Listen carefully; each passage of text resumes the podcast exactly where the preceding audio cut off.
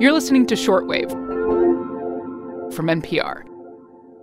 Hello, Emily Kwong, shortwave reporter.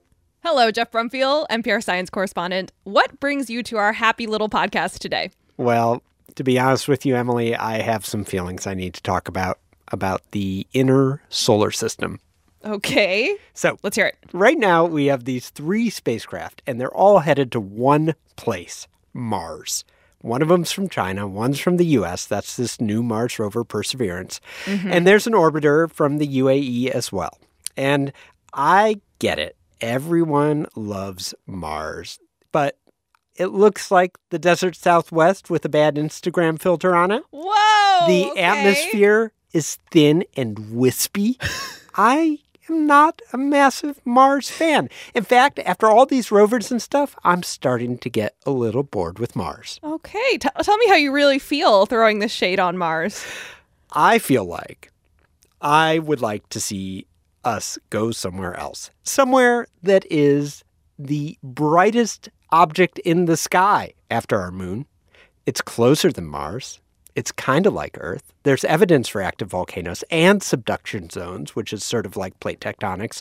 I'm talking about Venus, Emily. Ooh, yes, Venus. Venus is very cool. Yes, Venus is very cool. Well, today on the show, at Jeff Brumfiel's insistence, we are going to talk about Venus, what makes it such a cool planet that scientists want to visit, and how humans might someday travel there using an interplanetary blimp. Wait, what? A blimp?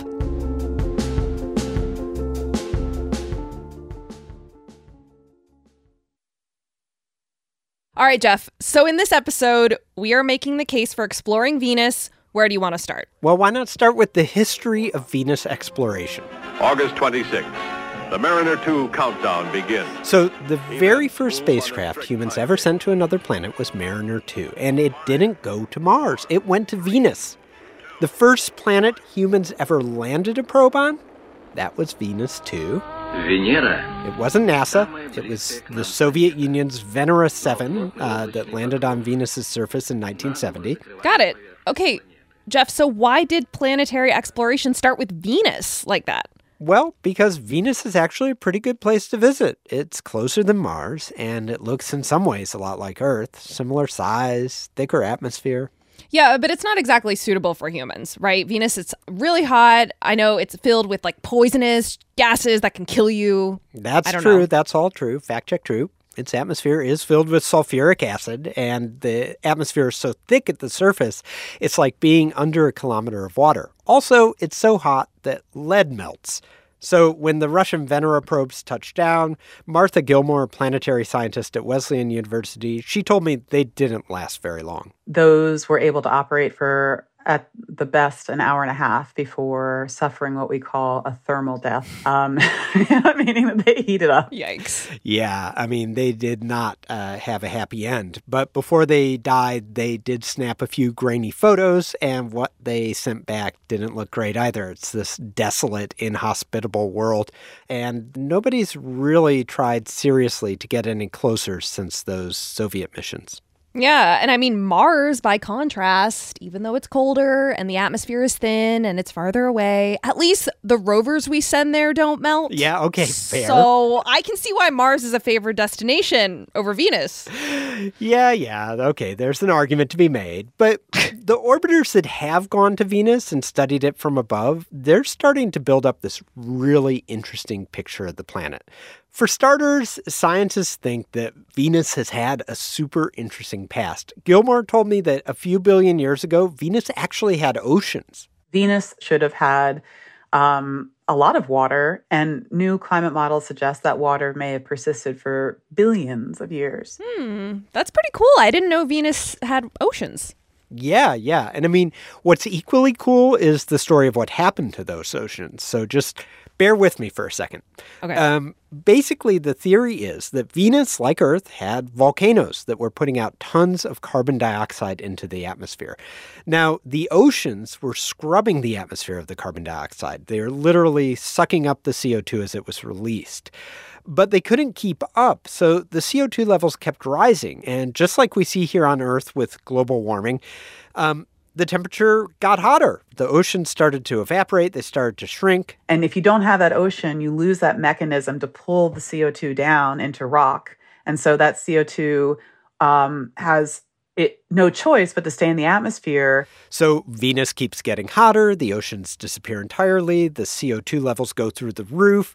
It's this runaway greenhouse effect that eventually completely dries the planet out, and CO2 and noxious gases blanket the surface. And that's how you get from a nice, warm, oceany Venus of the past to what we see today. Yeah, this is kind of scary to hear in a way, Jeff, you know, because it sounds like climate change on Earth. I mean, are we on a road that's headed towards a Venus like future? No, no. The short answer is no. And that's because although the processes are similar, there are parallels between Earth and Venus, and climate Yeah. change could get serious. It won't get Venus bad because basically the Earth is farther from the sun. Gotcha. Okay, so if that's not exactly what our Earth has in store, Jeff, why is it still worth it to visit and study Venus? Well, there's this really interesting question of life. Hmm. I mean, I think there's an argument to be made that Venus was more likely to have life on it in the past than Mars ever was. Venus had this warmer, thicker atmosphere, and it definitely had oceans. Gilmore thinks that if you were some extraterrestrial visitor and you were swinging by from some other part of the Milky Way, Mars, Venus, and Earth would have actually looked a lot alike back then. You know, three billion years ago, you would have seen three terrestrial planets, all of which have oceans Venus, Earth, and Mars. And at least on one of those planets, life had already evolved and, you know, has led to us. And this possibility of life actually has been grabbing headlines recently because scientists say that they've detected a chemical called phosphine in Venus's atmosphere. And it could, and I need to emphasize, could, could, could, could be an hmm. indication of microbes alive today floating in the clouds, not living on the surface, but maybe if they made it up into the clouds, they could survive there. I remember this, Jeff. This was a big story. But how would we confirm that this phosphine is coming from an actual biological source on Venus? Well, I have to say it's a, it's a bit of a long shot, and Martha Gilmore says she's a little skeptical of the result, but she hopes it does get people to think about Venus. And I'll tell you, the way you really figure it out is by taking a closer look. I am happy that we've all thought hard about Venus and about this possibility. And that's what, that's how science should work. Yeah, I agree. We should take a closer look at Venus. So why haven't we? Why are we ignoring Venus? Well, it is a tough planet to visit. It does want to melt your spacecraft. Mm. And let's be clear, Mars has its own problems. I'm not saying it's easy to go explore Mars, but because we've been doing this steady stream of missions, we've learned how to explore Mars, and we're better at it, frankly, than we are Venus. Sue Smrekar is a planetary scientist at the Jet Propulsion Laboratory who's actually running a small mission on Mars right now.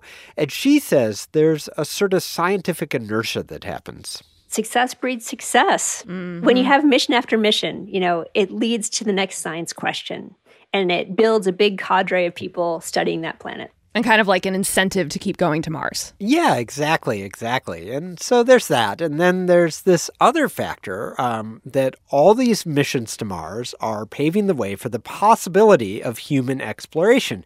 But Smrekar thinks, you know, Mars has this sort of mythology about it. Mars captures people's imagination, right? You know, Matt Damon went there. it's someplace you can imagine growing potatoes, right? Yeah, Mars definitely has captured the popular imagination, and it sounds like a lot of the funding dollars too. Yeah, yeah. And I don't want to say there's some sort of Mars bias. I mean, scientists pride themselves on being independent and making decisions based on data. But, you know, I do think there's a certain allure to it. But I'm mm-hmm. here to tell you, Emily, that NASA has actually thought about sending astronauts to Venus in Okay. an interplanetary blimp. Okay, yes, you've mentioned this blimp, Jeff. I'm not sure how seriously to take this. How would it work? Yeah, let me walk you through the blimp. This is only sort of a paper mission, and it's called Havoc. Havoc is the high altitude Venus operational concept. That's Chris Jones. I work in the Space Mission Analysis branch at NASA's Langley Research Center uh, as an aerospace engineer and have been doing that for about seven years. He spends a lot of time thinking about how to send astronauts back to the moon and onto Mars. But a few years ago, he and some of his fellow engineers came up with an idea to send people to Venus. And basically, the idea is this you send a regular old spaceship to Venus, and then you descend into the upper atmosphere and deploy a blimp. You're actually looking at something maybe twice the size of the Goodyear blimp, but maybe half the size of the Hindenburg. Astronauts would float around about 50 kilometers above the surface. At that altitude, the temperature is 77 Celsius. That's nearly 170 Fahrenheit. So that's hot, but it's not like melt everything hot. And the crew would zip around on Venus's jet stream for about 30 days. Then they'd use a rocket tied to the bottom of the blimp to get back to their spaceship. I'm telling you, Emily, Venus is like perfect for blimps. Mm, okay, but if it were that easy, you know, it's just it's just a paper concept, like you said, right? Yeah, I mean there are a lot of technical hurdles, like tying a massive, massive rocket to the bottom of a blimp, which you know you can imagine that could be tricky. Um, but let's be a little more serious for a minute. Venus is easier to get to than Mars. It lines up with Earth more often. So you could do a round trip in about 14 months instead of what Jones says is the three years it would take to go to Mars and back.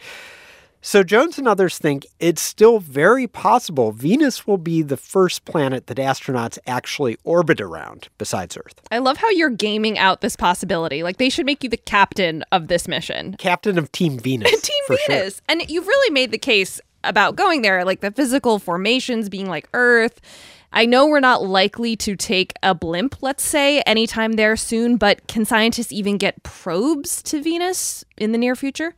I do think scientists will get back to Venus, and actually, I don't think it'll be that far in the future. Martha Gilmore is leading a big flagship mission concept to Venus that would include an uncrewed balloon and a lander.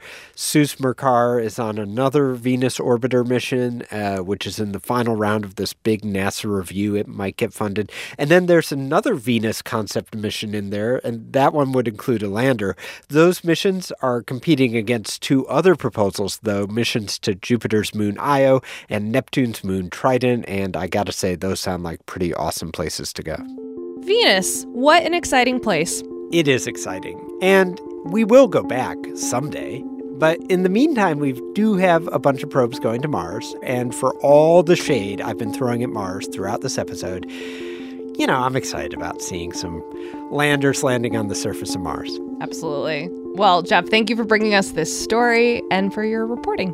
Well, thank you, Emily. It's been a pleasure. Today's episode was produced by Thomas Liu, edited by Gisele Grayson, and fact checked by Ariela Zebede. Leo Del Aguila was the audio engineer on this episode. I'm Emily Kwong, and you're listening to Shortwave from NPR. President elect Joe Biden is set to be inaugurated. This transition of power comes a week after President Trump was impeached for inciting an insurrection. As the White House shifts to Biden, the NPR Politics podcast will be there every day to break down the biggest news from Washington.